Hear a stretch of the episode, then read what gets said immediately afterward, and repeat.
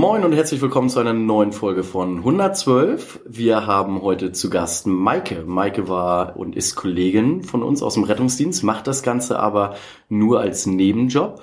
Und weil das ja nochmal so ganz andere Herausforderungen mit sich bringt, haben wir gedacht, wir laden Maike mal ein und quetschen sie mal ein bisschen aus über das, was sie hauptberuflich macht, wie sie das mit ihrem Nebenjob gut kombinieren kann und was sie eigentlich sonst so macht. Und jetzt viel Spaß bei der neuen Folge.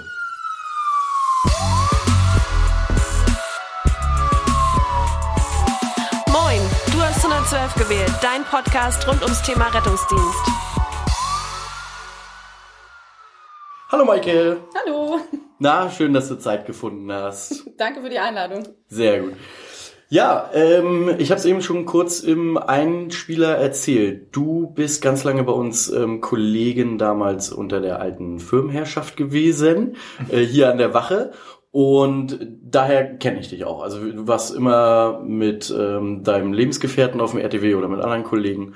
Und wie, erzähl mal, was machst du sonst, hauptberuflich überhaupt? Ja, ich war ja sogar schon vor dir da. Ich habe äh, tatsächlich vor 18 Jahren in der Sanitätsbereitschaft angefangen. Meine Freundin hatte damals gesagt, Mensch, du musst unbedingt mal mitkommen, Pflaster kleben. Das ist total toll, das macht Tiere Spaß. Äh, komm doch einfach mal mit. Und ich habe gesagt, auf gar keinen Fall, Pflaster kleben ist total langweilig und ganz sicher werde ich da heute nicht mitkommen. Aber wenn du mich so nett fragst und ich habe heute Abend noch nichts vor, dann äh, werde ich das mal tun und dann gucke ich mir äh, das Schauspiel mal an und schau mal, was äh, dann bei so einer Sanitätsbereitschaft überhaupt gemacht wird. Ja, und äh, ja, ich kam, sah und äh, war gleich Blieb. mit und blieb, genau, war gleich mit dabei. Und ja, mittlerweile sind äh, 18 Jahre schon vergangen. Die Haare sind zwar noch nicht grau, aber ähm, ja, der Spaß ist geblieben. Okay, und wie, wie kam dann der Switch vom Sanitätsdienst dann in den richtig regulären Rettungsdienst? Ja, tatsächlich haben wir halt äh, Kurse, Fortbildungen ohne Ende gemacht. Man fängt halt ganz, äh, ganz äh, unten in der Kette an, macht erstmal seinen Erste-Hilfe-Kurs, dann macht man seinen Sanitäter A, B, C, das heißt auch äh, je nach Region immer unterschiedlich. Und dann gab es halt die Möglichkeit, dass man halt auch einen Rettungssanitäterkurs belegen kann. Der ist vom damaligen Unternehmen bezahlt worden. Ja. Und ich glaube, von denen, die da mitgemacht haben, haben es dann am Ende drei durchgezogen. Und für mich war es halt die Chance, einen Nebenjob zu haben, der halt zukunftsfähig ist. Also gut, und dann, okay, dann hattest du den Rettungssanitäter und dann war auch schon klar, ah, okay, wenn sie den Rettungssanitäterin hat, dann darf sie auch im Rettungsdienst hier fahren? Oder gab es da irgendwie nochmal extra dann Absprachen? Oder musstest du dafür noch irgendwas machen oder so? Nee, das war von vornherein die Absprache. Das Okay. wollte ich halt auch schon immer. Ich bin noch ähm, schon als Dritter mit auf dem Rettungswagen gefahren, noch als ich äh, halt eine rein- ganz normale Sanitäterin war, war das halt schon immer mein Anspruch, immer ein bisschen mehr zu können und Ja. zu wissen als die anderen. Ich bin da immer sehr ehrgeizig gewesen und bin dann halt da ganz oft schon als Dritter mitgefahren. Und klar, dann hatte ich Blut geleckt, dann wollte ich auch alleine mit einem Kollegen aufs Auto und dann ja selber fahren dürfen. Und Nebenjob heißt ja, also diese typischen 450 Euro Kräfte. Genau. Äh, Dann kann das ja einerseits sein, ich fahre einmal im Quartal oder ich fahre vier, fünf Mal ähm, im Monat.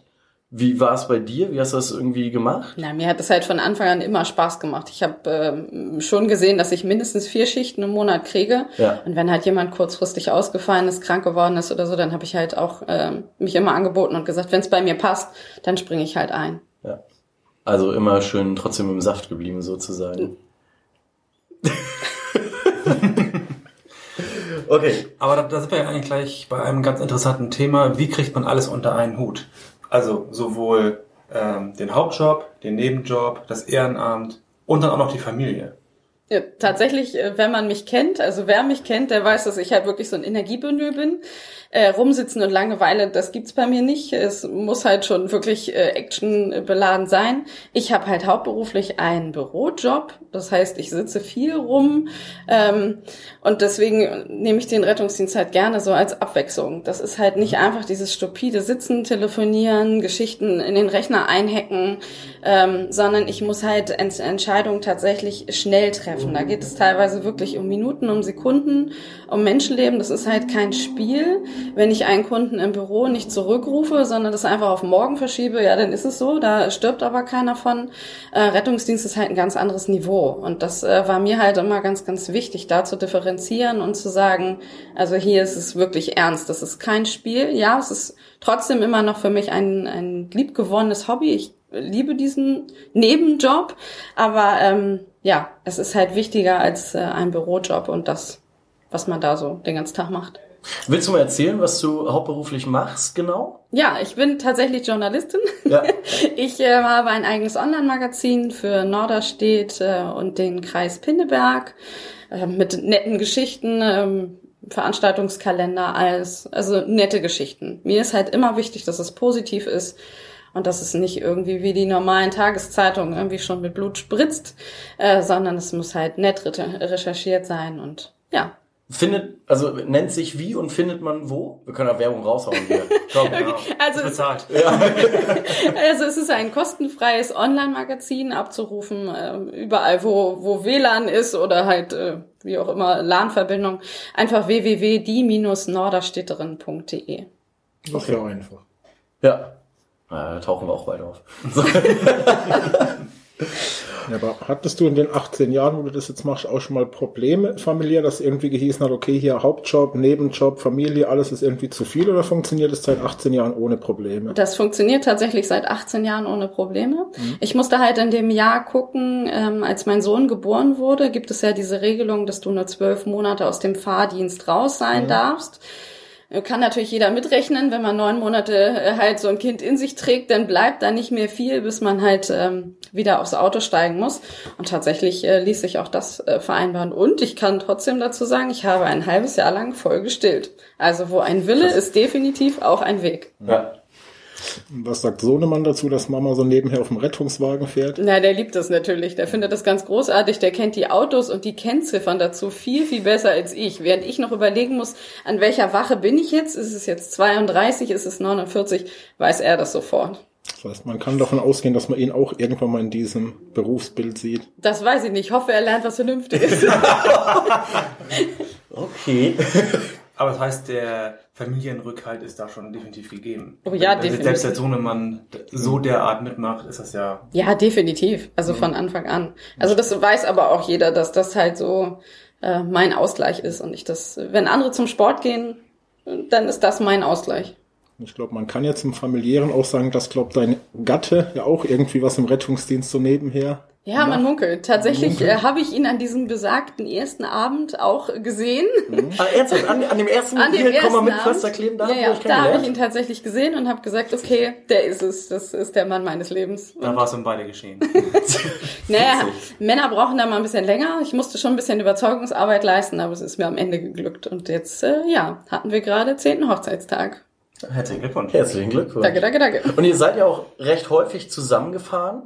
Ist das würdest du sagen, dass das eher positiv auf eure Beziehung war oder oder also ich kann mir vorstellen, man ist im Einsatz ja vielleicht mal nicht immer gleicher Meinung, so als rein kollegentechnisch. Oh ja. Und und jetzt, wenn Felix und ich oder Chan nicht zusammenfahren, dann spricht man sich darüber aus oder wie auch immer und dann geht man nach Hause und dann ist das Ding durch, selbst wenn man dann irgendwie doch noch irgendwie eine andere Ansicht hat. Aber ihr geht zusammen nach Hause und dann nimmt man das mit oder wie ist es bei euch? Das wird tatsächlich ganz häufig gefragt, wie das so funktioniert, wenn man als, als Ehepaar quasi zusammen auf einem Auto fährt. Ja. Und ich kann halt nur sagen, dass es halt total harmonisch ist. Also während alle wahrscheinlich jetzt denken würden, man äh, reißt sich gegenseitig die, den Kopf ab, ist es genau das Gegenteil. Weil dadurch, dass wir genau wissen, wie der andere tickt, ähm, können wir ohne Worte kommunizieren. Es reichen zwischen uns tatsächlich Blicke und ich weiß genau, was er denkt, was er als nächstes will, welche Schritte wir jetzt als nächstes nächstes machen. Das ist halt wirklich, ja, wie, wie ein eingespieltes Team. Also es ist tatsächlich, wenn wir im Einsatz sind, ist er mein perfekter Teampartner. Und ähm, natürlich sind wir uns auch mal uneinig. Ich sag links rum, er sagt rechts rum. Ja. Und dann äh, im Zweifelsfall fahren Sie geradeaus. nehmen wir halt entweder geradeaus ja. oder ähm, also es wird dann auf jeden Fall, wir einigen uns dann und ähm, wenn dann der Patient gut versorgt ist und im Krankenhaus ist und dann die Tür vom Rettungswagen zu ist, dann wird das ausgetragen und äh, ausdiskutiert und dann spricht man darüber, was man dann beim nächsten Mal noch besser machen kann. Ja, vor allem, weil er ja ähm, rein von der Qualifikation, der ja auch nochmal überstellt ist, das ist so natürlich ist auch nochmal ein anderer Schnack dann so, ne? Ja. Okay. Sie hat zu Hause die Hosen an. Er dann, er, genau, nee, nee, nee. Er, er, er, dann auf dem Fahrzeug. Das ist doch auch nee, eine gute ich lasse mir tatsächlich nicht die Butter vom Brot nehmen. Das glaube ich. So kennen wir dich. Aber jetzt hast du ja gesagt, dass sich Familie und alles gut miteinander vereinbaren lässt. Aber wie schaut's aus? Man muss ja auch noch Fortbildungen in diesem Beruf machen. Das heißt, vom Prinzip her haben wir den Hauptjob, wir haben einen Nebenjob, wir haben Ehrenamt, wir haben Familie, vielleicht auch noch so ein bisschen Privatleben mit Freunden und dann auch noch diese Fortbildungsgeschichten. Erzähl da mal was. Wie musst du dich fortbilden? Wie bildest du dich fort? Also wie bei lässt sich den das äh, vereinbaren? Fortbildungen ist es tatsächlich nach wie vor so, dass ich die halt ähm, enorm wichtig finde. Ich, äh, das ist halt kein Spiel, was wir hier machen. Und ähm, die Leute erwarten, wenn sie die 112 rufen, dass da jemand kommt, auf den sie sich verlassen können. Den geht es im Zweifelsfall echt schlecht. Ähm, also ist es meine Pflicht, dafür zu sorgen, ähm, dass wenn ich da auftauche, dass ich denen auch das äh, geben kann, was sie halt quasi brauchen. Und das kann ich nur, wenn ich Fortbildung mache. Und äh, ja, tatsächlich war es immer so, dass ich mehr Fortbildung jedes Jahr nachweisen konnte, als tatsächlich notwendig waren. Das war aber ein Anspruch, den ich an mich selber habe. Nicht, weil es irgendwie eine Vorgabe gewesen wäre, sondern einfach, weil ich finde, dass es so gehört. Ja. Wirst du da in irgendeiner Art und Weise unterstützt? Ähm, ja, tatsächlich ähm, muss ich sagen, habe ich manchmal ein sehr glückliches Händchen und äh, auf diesen Fortbildungen, auf die, gerade auf diesen bezahlten Fortbildungen in den diversen Krankenhäusern hier in der Gegend drumherum, gibt es öfter mal Gewinnspiele. Da kann man dann so das nächste, die nächste Fortbildung und das nächste Fortbildungswochenende gewinnen. Und tatsächlich hatte ich da jetzt schon mehrfach Glück und habe dadurch auch schon viel Geld gespart, natürlich. Ansonsten zahlen wir das privat. Das heißt, ihr könnt uns auch anschreiben, wenn sie euch mal die Lottozahlen vorhersagen. Das wäre schön, aber das Talent habe ich leider nicht. Aber mit anderen Worten, lohnt es sich daran teilzunehmen, weil man ja gewinnen kann. Ist jetzt vielleicht nicht unbedingt die beste Bewerbung für dich. äh, Aber Ne, das gibt's halt meistens, manchmal gibt's auch Regenschirme zu gewinnen oder Kugelschreiber oder so, aber irgendwie habe ich äh, bisher eigentlich, toi toi toi, ich müsste jetzt aus Holz, Holz klopfen, habe ich immer Glück und gehe da eigentlich meistens mit einem Gewinn raus. Das heißt, das Angenehme mit dem Nützlichen verbinden. Ja klar, unbedingt. Ich habe noch nie beim Gewinnspiel bei einer Fortbildung mitgemacht. Aber Ich habe einmal so ein Buch gewonnen, Hypoxie, ich weiß gar nicht, an was ich da mitgemacht Das ist ein habe. richtig gut, äh, guter Thriller. Irgendwo habe ich es gewonnen, ich weiß gar nicht. ist das der? Ja? Es, es wird gebohrt. Ähm, wundert euch nicht. Naja. Ihr habt schon gemerkt, wir wundern uns, weil wir wussten nichts davon. Nee. Auf jeden Fall. Ähm, Passt du ja machst zum ja. nächsten- zum nächsten Punkt eigentlich, weil für uns war das jetzt gerade eine Krise hier. Das, das war eine Krise. Und das machst du nämlich. Machst du es immer noch? Ich weiß, dass du lange Krisenintervention gemacht hast. Ja, mache ich auch immer noch. Jetzt Ja. frag mich mal nicht, wie viele Jahre, also auch schon irgendwie über zehn auf jeden Fall. Jetzt nagel mich wirklich, wie gesagt, nicht auf ein, auf ein Jahr genau fest. Das kam tatsächlich auch durch den Rettungsdienst, weil ich mich immer gefragt habe, gerade so zu den Anfängen, da war ich auch, bin ich auch noch als Dritter mitgefahren, habe ich mich immer gefragt, Mensch, wir kommen irgendwie zu so einer Notfallsituation, schnappen uns Opa, bringen ihn ins Krankenhaus und was passiert eigentlich mit Oma? Lassen wir die Ja. jetzt da so völlig alleine? Weil für die hat man eigentlich keine Zeit. Es geht ja manchmal auch bei diesen zeitkritischen Geschichten schon um die Wurst. Und dann kümmert man sich natürlich um den Patienten und hat nicht so richtig die Zeit für den Angehörigen. das ist wirklich sehr lustig heute. Ja, und auf jeden Fall habe ich mich dann immer gefragt, was passiert dann mit den Angehörigen? Gibt es da nicht irgendwie eine Institution, irgendjemand, den man anrufen kann, dass die sich halt ähm, zu dem setzen, sich um den kümmern und ähm, ja, so ein bisschen tröstend die Hand halten. Und da habe ich einfach mal unseren Pastor Gunnar Orbach angesprochen. Ja. Und der hat gesagt, ah, natürlich gibt's da was. Äh, Komm mal nächsten Samstag vorbei und du guckst dir das mal an. Ja, und äh, das war quasi dann Also das heißt, das ins ist immer kirchlich organisiert? Nein, Nee. absolut nicht. Das war damals mal zu den Ja. Anfängen. Ähm, jetzt ist es halt äh, auf die Organisation aufgeteilt, auf das DRK und auf den Malteser Hilfsdienst. Ja. Und ähm, die wechseln sich quasi mit der Kirche ab und da gibt es dann unterschiedliche Einsatzwochen. Und ähm, wenn man jetzt ähm, zu einem oder wir zu einem Notfall gerufen werden, wo vielleicht gerade ein Angehöriger verstorben ist und wir ein bisschen trösten sollen, ähm, und man sagt, also mit einem Pastor möchte ich mich auf gar keinen Fall unterhalten, das ist überhaupt nicht mein Ding, ich bin überhaupt nicht kirchlich angehaucht, dann äh, sagt man das einfach und das Rettungsdienstpersonal, was vor Ort ist, kümmert sich dann äh, darum, dass die Leitstelle dann jemand von den Maltesern oder vom Deutschen Roten Kreuz schickt. Also es muss nicht immer zwangsweise jemand aus der Kirche sein. Das heißt, du hast da speziell dann nochmal Schulung gemacht? Also ist es eine einmalige wie eine Art Ausbildung? Oder Mhm. genau, das läuft ist die direkte Ausbildung. Da musste Ah, okay. ich auch danach, äh, tatsächlich eine Prüfung ablegen. Ähm, ja, Wie- Geht wie lange? 30, 40 Stunden. Ja. Ich weiß es nicht mehr. Es ist tatsächlich schon eine ganze Weile her. Und dann immer wieder regelmäßig wiederholen? Ja, tatsächlich Also- musst du auch einmal im Jahr eine Pflichtfortbildung machen, dass du halt äh, Fortbildungsstunden nachweisen kannst. Da reichen die normalen Rettungsdienstfortbildungen, die ich mache, nicht. Das wird dafür nicht anerkannt. Ja. Du musst äh, regelmäßig Erste-Hilfe-Kurse machen. Auch wenn du im Rettungsdienst arbeitest, musst Ja. du trotzdem Erste-Hilfe-Bescheinigung vorlegen. Das ist immer sehr amüsant. Wenn ich dann mit dabei bin und äh, denen erzähle, wie es wirklich funktioniert draußen auf der Straße, das finden die Erste-Hilfe-Trainer mal sehr amüsant. Und wie, äh, also ich muss ganz kurz überlegen, wie ich die Frage stelle. Ihr macht ja nicht fachliche Ausbildung im medizinischen Sinne, sondern wie, wie läuft denn dann so eine Schulung dann ab? Also welchen Input bekommt ihr denn da? Na, es äh, geht halt so die verschiedenen Phasen der Trauer. Ja. Und da gibt es halt so bestimmte Stufen, dass du halt genau weißt, wo ist dein Gegenüber jetzt gerade, was könnte vielleicht als nächstes passieren. Man lernt halt mit schwierigen Situationen umzugehen, wenn einen also wirklich was belastet. Manchmal kann es ja auch sein, dass man selber so ergriffen ist von der Situation, dass man am liebsten mitweinen würde oder denjenigen gerne in den Arm nehmen wollen würde, um ihn zu trösten, wie man da wieder ein Stück rauskommt, wie man danach sich was Gutes tun kann so einem Einsatz. Und natürlich geht es halt auch um die verschiedenen Glaubensrichtungen. Also Ja. wir haben ja hier unterschiedliche Mentalitäten und was ist in welchem Glauben typisch. Hast du das Gefühl, dass dir diese Zusatzausbildung für deinen Job, also jetzt speziell im Rettungsdienst tätig, nochmal mehr gebracht hat? Ja, definitiv. Also ich bin viel, viel ruhiger und gelassener. Ja. Und ähm, ich habe halt gelernt, mit schwierigen Situationen anders umzugehen. Also auch wir im Rettungsdienst sehen ja teilweise Dinge, die nicht wirklich schön sind, ähm, kommen auch in, in Wohnungen rein oder in Schicksale rein, die uns sehr nahe gehen.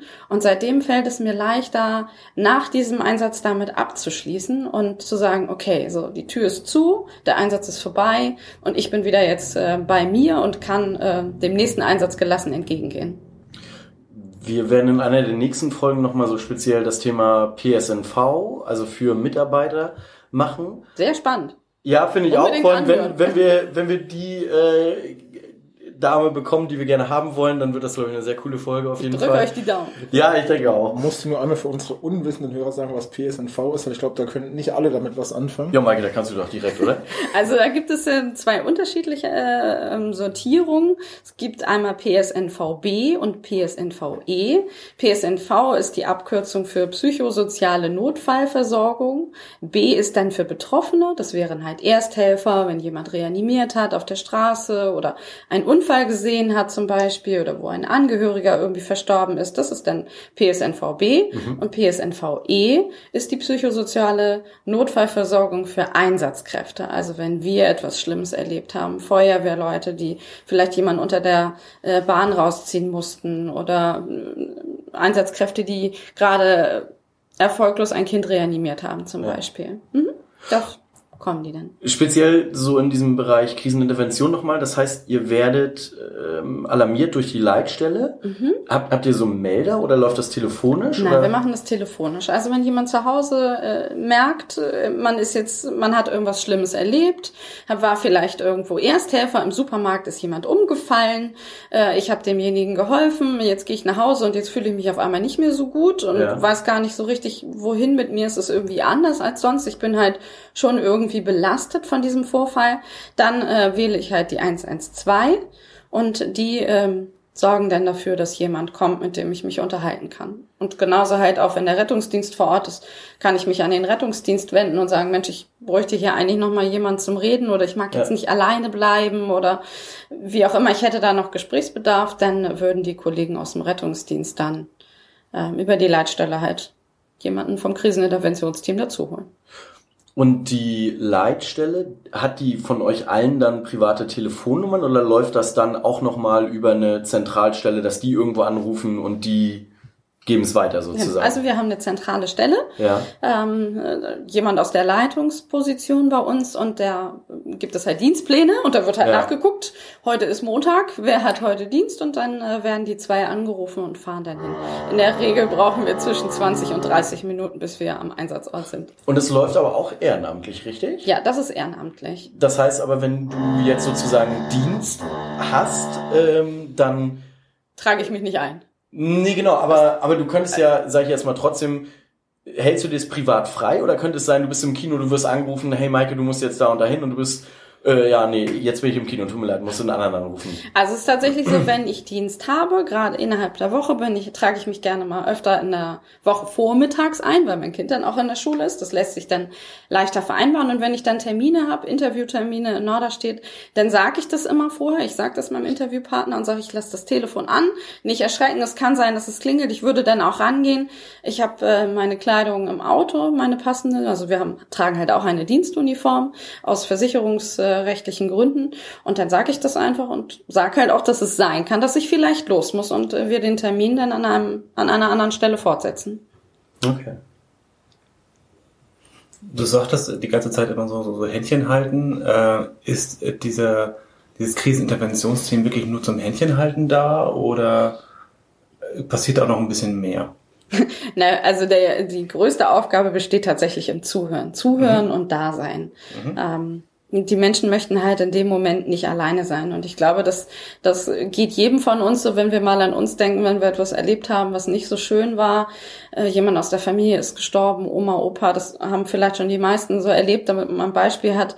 Dann mag man danach nicht alleine sein. Klar hängt man so ein bisschen seinen Gedanken nach und ähm, ja, es ist schon eher etwas ruhiger, dann weint man, aber eigentlich möchte niemand wirklich alleine sein. Wir möchten mhm. schon uns austauschen, möchten vielleicht auch über den Verstorbenen reden, was er so gemacht hat und wer das überhaupt so war. Und für mich ist es immer ganz spannend, kennenzulernen, was, was dieser Mensch so erlebt hat mit seinen Verwandten oder wie, wie es denn so war. Also ich erfahre da ganz mhm. spannende Geschichten und äh, lerne auch jedes Mal mit jedem Einsatz immer noch mehr. Ähm, jetzt ist es natürlich so, dass ihr auch nicht für ewig da bleiben könnt. Eure Zeit ist ja auch wahrscheinlich irgendwie in gewissermaßen begrenzt. Wie Nein, tatsächlich ist sie das nicht. Ist sie nicht? Nein, also wenn wir kommen, dann bleiben wir so lange, bis wir gebraucht werden. In der Regel mhm. sind es aber tatsächlich, das klingt immer so ein bisschen komisch, aber wir sagen tatsächlich immer, dass ein Einsatz so pauschal zwei Stunden dauert. Das ist so der Durchschnitt, den es braucht, bis dann so die ersten Angehörigen bei demjenigen, den wir betreuen, eintrudeln. Also wenn man sich vorstellt, es verstirbt jetzt heute Vormittag jemand, ähm, bis dann so die Angehörigen angerufen sind, von der Arbeit kommen, vielleicht wohnen sie auch nicht hier in der Gegend, sondern vielleicht in Hannover, sich ins Auto setzen und hierher kommen, dann äh, kann da ruhig schon mal äh, ein bisschen Zeit mhm. vergehen. Und die Zeit, die überbrücken wir gerne. Aber meistens, wenn die Verwandten dann da sind, dann merkt man recht schnell, die Familienbande sind da viel stärker als das, was, was wir denjenigen geben können. Und dann merkt man immer, dass jetzt der Zeitpunkt ist, wo man gut gehen kann. Und ja. Also ich finde das gerade so ein spannendes Thema nochmal so direkt aus Rettungsdienst Sicht, weil man ja häufig in dieser Situation war, Patient ist verstorben, man ist dort mit Rettungswagen, Notarztpersonal und da sind Angehörige und man stellt relativ schnell fest, okay, die sind jetzt mit dieser Situation überfordert, wir fordern das Kriseninterventionsteam nach und so blöd es klingt, aber der Patient ist verstorben, da kann man in dem Moment nicht weiter was machen. Ja, Beide Fahrzeuge, Notarztfahrzeug und Rettungswagen könnten wieder einsatzbereit sein für den nächsten Einsatz. Ähm, und trotzdem will man die Person dort ja nicht alleine lassen. Das heißt, du bist dann erstmal gebunden, wie du schon sagst, 20 bis 30 Minuten, bis ihr da seid. Mir persönlich ist es immer relativ schwer gefallen, dort in dieser Situation zu sein. Einerseits, weil ich natürlich diese Schulung nicht habe. Ich glaube, da kommt ganz viel aus der Persönlichkeit, wie bin ich als Mensch und mhm. kann ich auf Leute in dem Moment zugehen und das so verarbeiten und irgendwie Tipps geben und so. Aber ich habe mich immer unwohl gefühlt und für mich kamen diese, was für Ersthelfer, glaube ich, so diese fünf Minuten Anfahrt wie Stunden vorkommt, so ging es mir immer bei Dings. Ich denke, Mensch, ey, die müssen doch jetzt langsam mal kommen. Und was erzähle ich denn jetzt noch? Und das lässt sich aber noch? ganz leicht tatsächlich erklären, weil du bist im Geschehen mit dabei gewesen. Ja. Du hast denjenigen tatsächlich noch behandelt, hast noch alles gegeben, um da vielleicht irgendwie noch ähm, was retten zu können. Und ich komme aber von außen in die Situation rein. Ich habe also weder von dieser ganzen Vorgeschichte was mitbekommen, noch war ich wirklich als Akteur dabei. Mhm. Dann ist die Rolle natürlich eine ganz andere. Aber wenn du von außen in die Situation reinkommst, kannst du das quasi äh, von außen betrachten. Deswegen kommt es dir so lange vor. Ja. Gibt es so typische Sachen, die dir bei solchen Situationen auffallen, die dann Leute, die ihr dann betreut, in der Regel immer machen oder so? Kann man das sagen? Gibt es irgendwie so eine Verallgemeinerung für irgendwas? Ja, es gibt immer einen ganz, ganz schönen Moment. Das Okay. äh, klingt, klingt jetzt immer ganz, ganz grausam erstmal, aber man denkt, wie kann es in so einer schlimmen Situation für denjenigen, wenn er seine ganze Familie verloren hat oder seinen Lebenspartner verloren hat, wie kann es da einen schönen Moment geben? Aber den gibt es tatsächlich, ja, ich würde sagen, jedes Mal. Und zwar ist das immer der Moment des Abschieds. Ähm, dieser Blick, den dir jemand schenkt, den du betreut hast, diese Dankbarkeit, das, diese ganz schlimme Akutsituation, dass man die nicht alleine durchstehen musste, sondern dass da jemand war, an dem man sich so ein bisschen festhalten konnte. Dieser Blick, der ist irgendwie ganz schwer zu beschreiben und den, das versuche ich auch immer unseren Neulingen irgendwie zu erklären und tatsächlich, wenn die aus ihrem allerersten Einsatz kommen, dann sagen sie, ja, jetzt habe ich verstanden, was du meinst, jetzt weiß ich, welchen Blick du meinst. Das muss auch gar kein Danke sein, kein ausgesprochenes, es ist wirklich nur dieser Blick, der zwischeneinander ausgetauscht wird. Spannend. Wenn wir jetzt, wenn wir jetzt Leute, Hörer oder wie auch immer haben, die Interesse hätten, sowas zu machen, was würdest du denen vorschlagen, welchen Weg zu gehen? Brauchen die eine medizinische Ausbildung? An wen wenden die sich vielleicht? Also empfehlen würde ich das jedem, der von sich selber sagen kann, also wenn es meinen Freunden schlecht geht, dann kommen die immer zu mir und tauschen sich aus und wollen irgendwie mit mir reden. Das sind eigentlich genau die, die zu uns passen. Also ich weiß nicht, wie es mit euch dreien ist, aber wenn ihr von euch sagen könnt, ähm, also wenn meine Freunde Kummer haben, dann kommen sie meistens zu mir. Dann würde ich sagen, dann seid ihr schon zack quasi mit dabei. Und Nein, aber ansonsten tatsächlich äh, gucken wir uns die Leute vorher an. Es Ja. gibt immer ein Treffen. Wir wollen so ein bisschen erfahren, was die Leute so machen. Man muss keinerlei Erfahrung mitbringen, auch ganz wichtig. Es gibt Schulungen ohne Ende. Es wird niemand äh, einfach in irgendwelche schwierigen Situationen geschickt, ähm, wenn man noch vorher keine Schulung hatte. Wer die Schulung fertig hat, läuft dann auch erstmal noch weiter als Dritter mit, bis er seine Einsätze voll hat und dann kann er halt als zweites vollwertiges Teammitglied mitmachen. Habt ihr da irgendwo eine Altersbeschränkung oder reicht quasi volljährig, das heißt 18. Lebensjahr? Oder sagt ihr, eine gewisse Lebenserfahrung braucht man? Oder? Also 18 sollte man schon sein und tatsächlich kämpfen wir im Moment damit, ähm, das gleiche Problem, was die Feuerwehr hat, dass wir eine Altersgrenze haben und ab einem gewissen Alter müssen die Leute dann aufhören. Und das ist im Moment gerade sehr schwierig, wird ausdiskutiert. Wir haben ein ganz tolles Teammitglied, auf das wir niemals verzichten müssen, möchten. Ähm, der aber halt quasi die Altersgrenze nach oben schon erreicht hat, wie bei der Feuerwehr. Und ähm, ja, Das ist auf der einen Seite spannend, in so einem Berufsfeld oder in so einer Sparte sagt man irgendwann aus Altersgründen, die Leute haben Lebenserfahrung, nimmt man sie raus und als Notarzt kannst du fahren, eigentlich bist du nicht mehr auf dem Beifahrersitz Ja, kommst. genau. Aber gerade äh, diese älteren Leute oder die älteren Teammitglieder, nicht älteren Leute, aber die älteren Teammitglieder haben so viel Erfahrung ähm, und die strahlen so eine Ruhe aus, ähm, dass ich unwahrscheinlich gerne mit denen Einsätze fahre. Ich bin immer froh, wenn man jemand ganz Erfahrenes dabei hat. Geht mir aber auch im Rettungsdienst. Also ich fahre ger gerne mit alten Kollegen, mit alten Hasen. Das ist auch, glaube ich, wirklich, was ja auch beim Patienten nochmal, ne? Wenn ich jetzt ein 50, 60, 70-jähriger Patient bin und einmal steht mir so ein 18-jähriger junge Mädchen, wie auch immer, gegenüber und will mir jetzt irgendwie was erzählen, glaube ich, ist auch nochmal sehr schwierig, das zu realisieren. So. Ja, absolut. Und zu Also, verarbeiten. Im Rettungsdienst, habe ich äh, vorhin schon kurz erzählt, im Rettungsdienst bin ich im Kreis Pinneberg die älteste Frau im Fahrdienst. Ja, guck mal. Also wer weiß, es dauert dann halt auch nicht mehr lange, dann werde ich vielleicht auch im Kriseninterventionsteam eine der ältesten sein. Und an wen wenden sich Interessierte am besten? Kirche, hattest du gesagt, ist ein so ein Thema und Hilfsorganisationen Genau, vermutlich. also äh, die Malteser, ähm, der Malteser Hilfsdienst in Norderstedt eine, eine eigene Homepage. Ja. Einfach bei Google eingeben, Malteser Hilfsdienst, Krisenintervention und dann öffnet sich die Seite schon. Ansprechpartnerin ist Elke Braun. Hier für Norderstedt. Für Norderstedt, Also man hört genau, uns natürlich auch national In Bielefeld zum Beispiel. im Dann, deutschsprachigen dann würde ich einfach den Ort, in dem sie wohnen, eingeben und würde dann halt äh, Krisenintervention eingeben oder PSNV, äh, halt auch als Stichwort. Und da wird Ihnen Google schon das entsprechende für die Region rauswerfen. Oder die guten alten gelben Seiten. Die hat keiner mehr. Nee, wollte ich sagen. Aber eine Frage, weil du hattest vorhin mh, gesagt, die unterschiedlichen Mentalitäten und Religionen. Mhm. Finde ich nämlich ein sehr spannendes Thema. Gibt es Leute, die in der Krisenintervention etc. arbeiten, die auch einen Migrationshintergrund haben, weil ich glaube, dass das wahrscheinlich nochmal einen ganz anderen Stellenwert hat und anders vielleicht angenommen wird dort im, äh, ich sag jetzt mal, im Betreu zu betreuenden Kreis. Vielleicht, wenn da jemand ist, der die gleiche Religion hat oder ähnliches. Ah, wir sind total bunt gemischt. Also wie gesagt, jung, alt, äh, dick, dünn, äh, grün, gelb, es ist alles dabei. Wir haben äh, die unterschiedlichsten äh, Sprachkenntnisse tatsächlich, mal, äh, weil auch das uns schon öfter begegnet äh, ist, dass wir halt jemanden bräuchten, der halt wirklich fließend Englisch spricht. Ja. Oder wir haben halt auch Kinderspezialisten dabei, also jemand, der halt besonders eine Affinität zu Kindern hat. Wenn, wenn zum Beispiel nach einer Hausevakuierung irgendwie die Kinder betreut werden müssen. Und die Eltern sind natürlich gerade mit ganz anderen Dingen beschäftigt, als dass sie sich nur gerade damit äh, auseinandersetzen können, dass der oder die Vierjährige jetzt gerade Memory spielen möchte. Ja. Das machen wir dann. Wir haben halt eine kleine Spielkiste mit dabei, wir haben ein Auto mit äh, Windelschnullern, äh, wir haben sogar eine Hundeleine mittlerweile, dass der Hund ausgeführt werden kann. Kann man sich nebenbei noch ein bisschen die Beine vertreten. Also es ist, äh, gibt nichts, so- was es nicht gibt. Das klingt so ein bisschen wie so ein mobiler Kindergarten.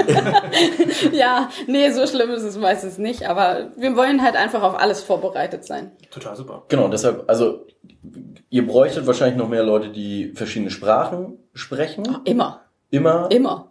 Re Religion stelle ich mir auch, wie gesagt, wesentlich irgendwie vor. Ja, gerne, immer. Okay, ja, sehr gut. Eine Frage habe ich auch noch. Ihr fahrt immer zu zweit raus? Wir fahren immer zu zweit raus, ja. Mhm. Wie kommt das zustande? Das ist äh, versicherungsmäßig und von Okay. den ähm, Organisationen ist das so vorgeschrieben, dass man halt nicht alleine ist. Es ist halt auch immer dieses Vier-Augen-Prinzip. Ja. Sollte da tatsächlich mal irgendeine Unstimmigkeit sein. Manchmal sind auch mehrere Angehörige vor Ort. Dann ist es ganz gut, dann kann man sich aufteilen. Das ist immer ganz äh, ratsam. Das heißt, ihr schnackt euch dann ab, wer wen abholt oder habt ihr wie eine Art Dienstwagen, wer auch immer dann Schicht hat? Also wir haben tatsächlich einen Dienstwagen. Ich fahre immer persönlich viel lieber mit meinem Privat-Pkw. Ähm, du musst dir einfach vorstellen, dich soll ich betreuen. Ich parke bei dir vor der Haustür und ich habe gleich schon so ein buntes Auto dabei. Ja. Du waren ja gerade schon welche mit einem bunten Auto bei dir vor der Tür und die haben deinen Angehörigen mitgenommen. Wenn da jetzt das nächste bunte Auto parkt, hast du gleich schlechte Assoziationen.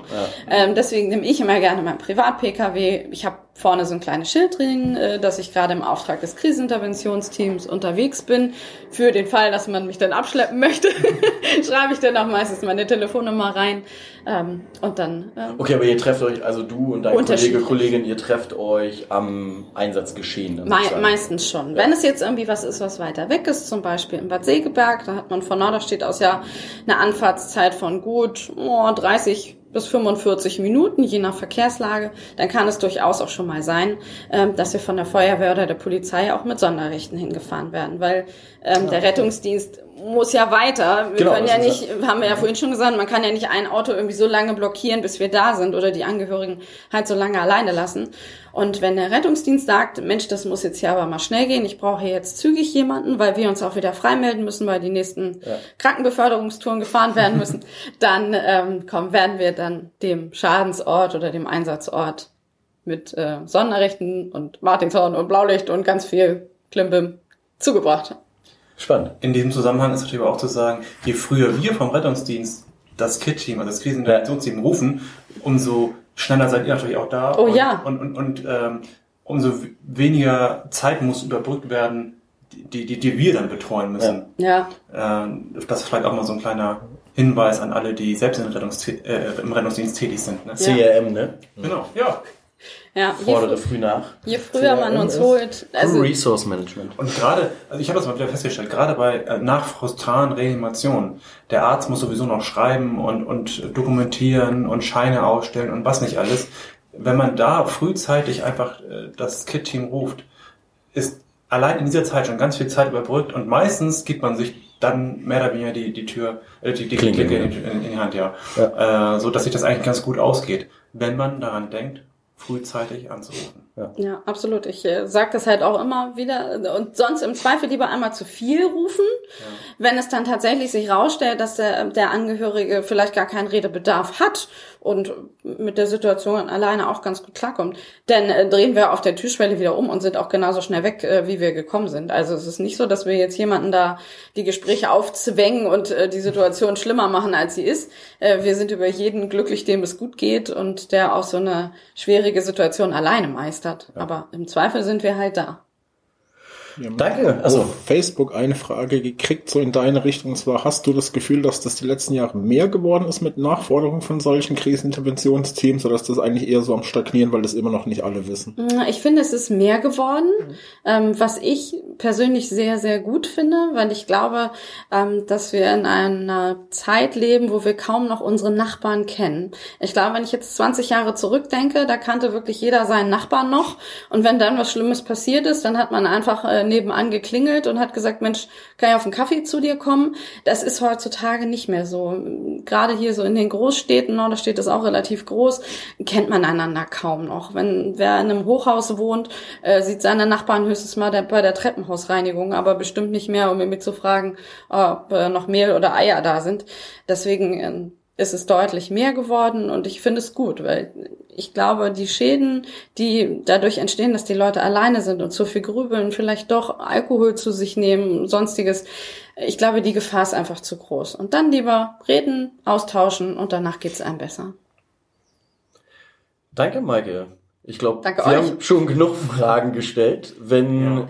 du noch welche hast, dann schreib uns gerne eine E-Mail, zum Beispiel an Sprechwunsch. Äh, ich bin gerade voll raus. Okay, dann at Sprechwunsch at 112.org. 112 natürlich mit OE geschrieben. Genau, oder bei Facebook oder Instagram oder Twitter immer als 112 Podcast. Oder, an die Norderstädterin. Oder an die Norderstädterin, genau. oder Ja, ganz altmodisch, sprecht uns direkt an für die, die uns kennen. so. Ja, vielen Dank, Maike. Vielen Dank.